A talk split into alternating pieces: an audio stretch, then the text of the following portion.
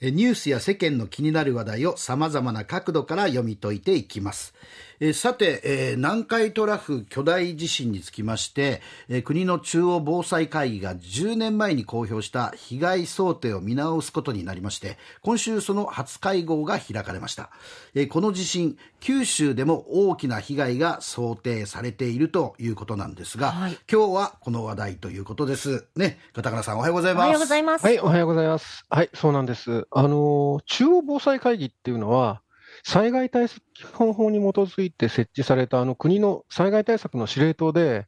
トップは総理大臣なんですね。はい、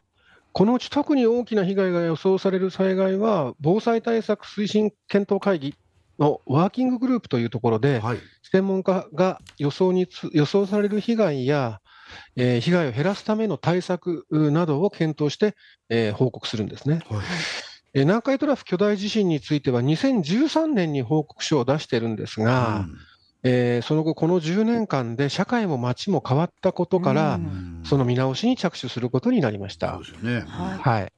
でなぜ今見直すのかについては、後でご説明するとして、その前に、はい、この南海トラフ巨大地震がどれくらい大きな被害をもたらすのか、うん、えー、そして10年前に設定してしたあの減災、えー、被害を減らすという目標はどうなったのかについてお話をします。はい。はい。えー、まずあの南海トラフについてですけれども、これ、あの本州のほぼ西半分に匹敵する長さで、うん、えー、東は静岡県の駿河湾から、西は宮崎県の日向灘沖までおよそ600キロにわたって連なる水深4000メートル級の深い溝なんですね。はい、はい。で、ここで何が起きているかというと、うん、海側のプレート、まあ、つまり海底がですね、うん、年に3センチから5センチくらいずつ陸側に動いて、うん、日本列島がある陸のプレートの下に沈み込んでます。はいはい、これがね、スルスル入っていってくれればいいんですけど、岩盤と岩盤ですから、当然ギシギシ擦れて、陸側のプレートの端は、下に沈み込む海側のプレートにこう引きずり込まれて、はい、はい、これが限界に達すると跳ね上がって巨大地震が起きるという、そういう仕組みです。はい。はい。あの、跳ね上がるまでの限界はおおむね100年から150年で、実際、過去もこの間隔で、え大地震が起きていてですね、はい、前回は1944年に起きました。それからもう80年近く経っていますから、そう遠くない将来に起きるであろうっていうのは、ですよね。はい。残念ながら根拠のある予測なんですね。はい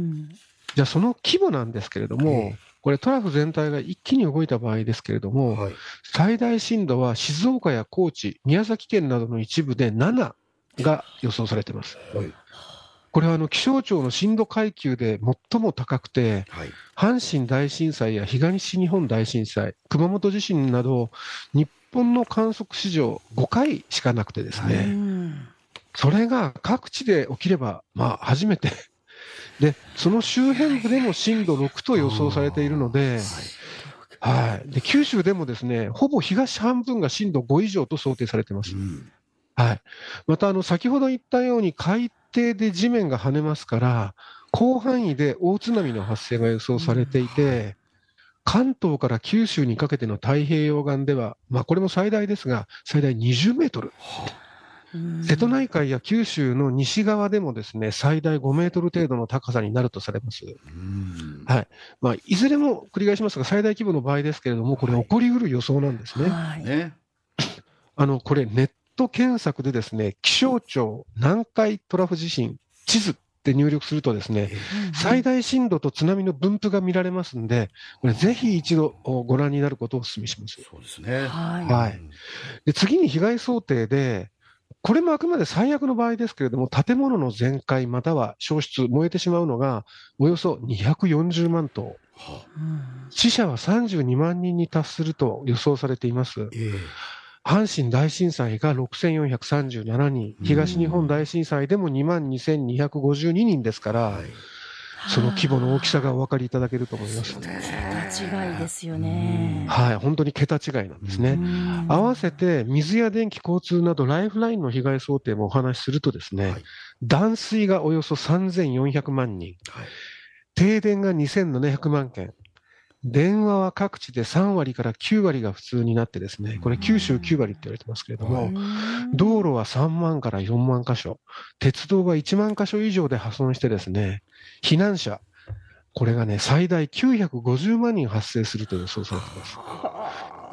ちょっとね、凄まじすぎて実感が湧かないかもしれないんですが、はい、これも国の中央防災会議が公表しているデータなんですね。いやでも950万人の避難者ってその人数言われると、えー、いや自分もそこに入る可能性大いにあるなって思うし、まあ、もちろんね亡くなるところに自分が入ってるかもしれないですけどもねその、はい、だってもう人口の10分の1近くですからね。ですよね。はい、うん、じゃあこの被害想定をなぜ今見直すのかについて、ここからお話します。はい、お願いします。はい。一つは10年前に想定を公表してから進んだ被害対策、やっぱりよくはなってるんですね。はい、それから最新の研究成果を反映するためで、えー、国はですね、えー、来年4月までに、えー、死者を8割、全壊する建物を半分に減らすことなどを目標に、あの基本計画を作ってるんですね、はい、10年前に、はい。で、対策も進めてるんですが、うん、例えば、津波の襲来に備える避難タワーというのは、この間、静岡や高知を中心に500棟以上が建設されてですね、はい、はい、この作る単位の補助率も2分の1から3分の2に引き上げられましたんで、うん、さらに建設が進むと見られています。はい、はい、またあの住宅の建て替えも進んで、10年前には1500万戸近くあった古い耐震基準の家が、うん、今はおよそ1000万戸まで減ったと見られます、はい、はい。マンションなどのビルの耐震化率も9割を超えています。うん、ただそれでも来年までにはこの目標は達成できないと、うん、えー、死者を8割減らすといった目標は達成できないと、見直しに関わる専門家は率直に認めていて、ですね、うん、一方で新たな課題も生まれているんです。はい、例えば過疎化や高齢化でして、はい、人口が減った地方の市や町はね、財政力が弱まって、災害対策に充てるお金も足りないんですね。結果として、役場の庁舎や避難所となる体育館や公民館ですら、まだ1割前後が耐震化されていなくてですね、はいこれね、びっくりしたんですけど、警察署では14%に上るそうです。はい。で、まあ、その多くがやっぱり地方、過疎地で、えっ、ー、と、耐震化されない古い住宅も過疎地は多い上にですね、高齢者ばかりの集落では避難を手助けする人もいないっていう厳しさなんですね。そうですよね。はい。で、結果として、まあ、孤立する集落はですね、10年前の想定で最大2300と言われてたんですが、うん、これもさらに増える可能性が高そうなんですね。はい。一方で都市部、こちらではですね、タワーマンションなど超高層ビルの増加という新しい課題もあります。はい、大地震では、これら超高層ビルをゆっくりと大きく揺らす、超中期振動っていうのを聞かれたことありますよね。うん、はい、はい。これが発生して、家具の転倒とかエレベーターの閉じ込めなどが起きるんですが、うんこのエレベーターの閉じ込めは結構深刻でしてですね、はいはい、南海トラフ巨大地震では、被災や停電などで最大2万3000人が閉じ込められるとしてるんです。被害が広範囲に及ぶとですね、救助までかなりの時間がかかることも予想されてますね。はい。こうしたさまざまな要素を加味して、国のワーキンググループは、新しい被害想定と対策を検討するわけで、うん、まあ、もちろんここまでお話ししたのは最悪のケースですけれども、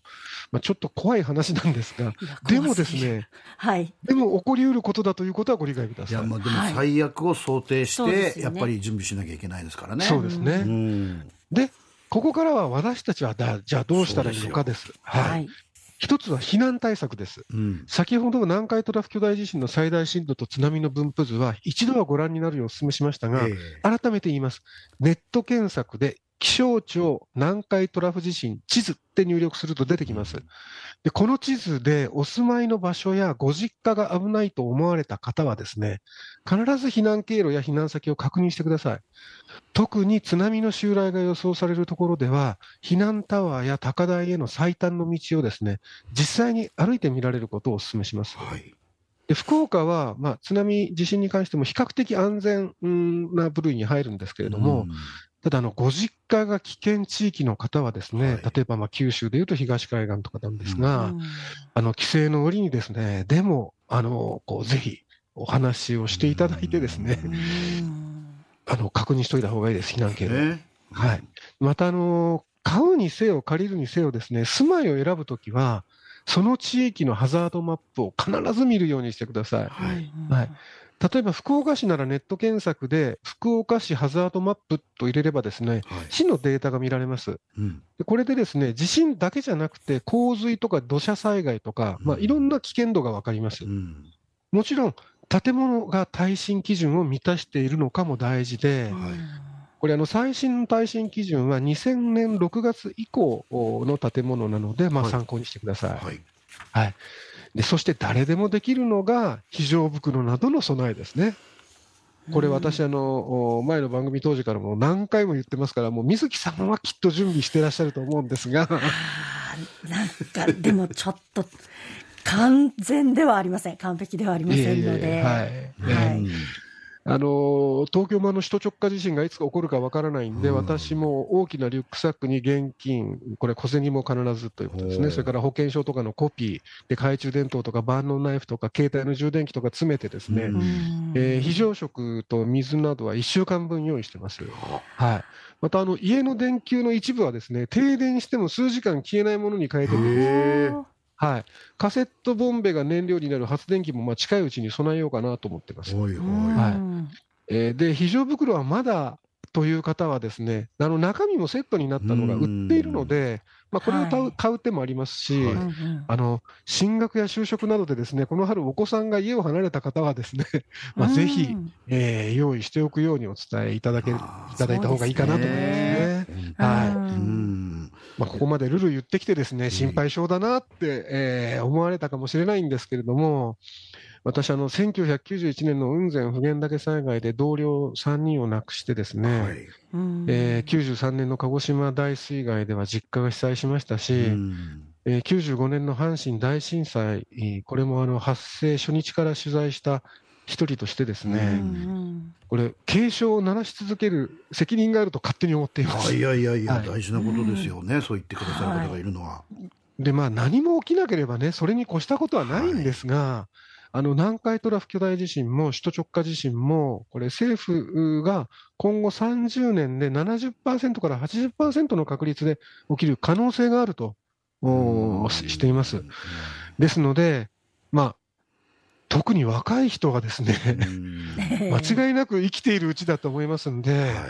はい。あの今から備えておいてほしいと、あー心からお願いをしたいと思います。いや、はい本当ね、今日ではあの、それこそ熊本地震から、あ今日で7年というね、話も、そうですね。えー今日ニュースでお伝えしたんですけども、はい。本当、いつ来るかわからない、しかもいつ来るかわからないと言いながら、この南海トラフに関しては、もうそのぐらいの短いスパンで、いつかやってくるのは、まず間違いないっていうことなんですよね。そうなんですね。うん。ね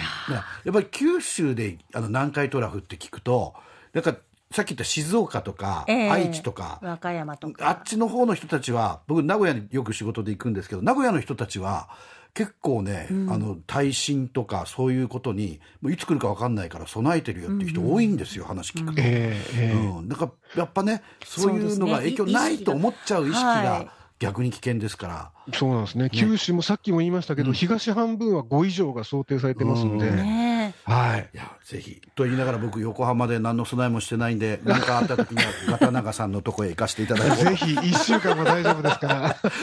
来れるかどうかというのあはそうですね。連絡が取れるかどうかですね。はいということで。いや、もう本当笑い事じゃなくてね。そうですよねえあの、ぜひ、この災害に備えるということを、改めて改めて、はいガタナガさん、ありがとうございました。ありがとうございましたどうもありがとうございました。はい、えー元サンデー毎日編集長、ガタナガ修一郎さんでした。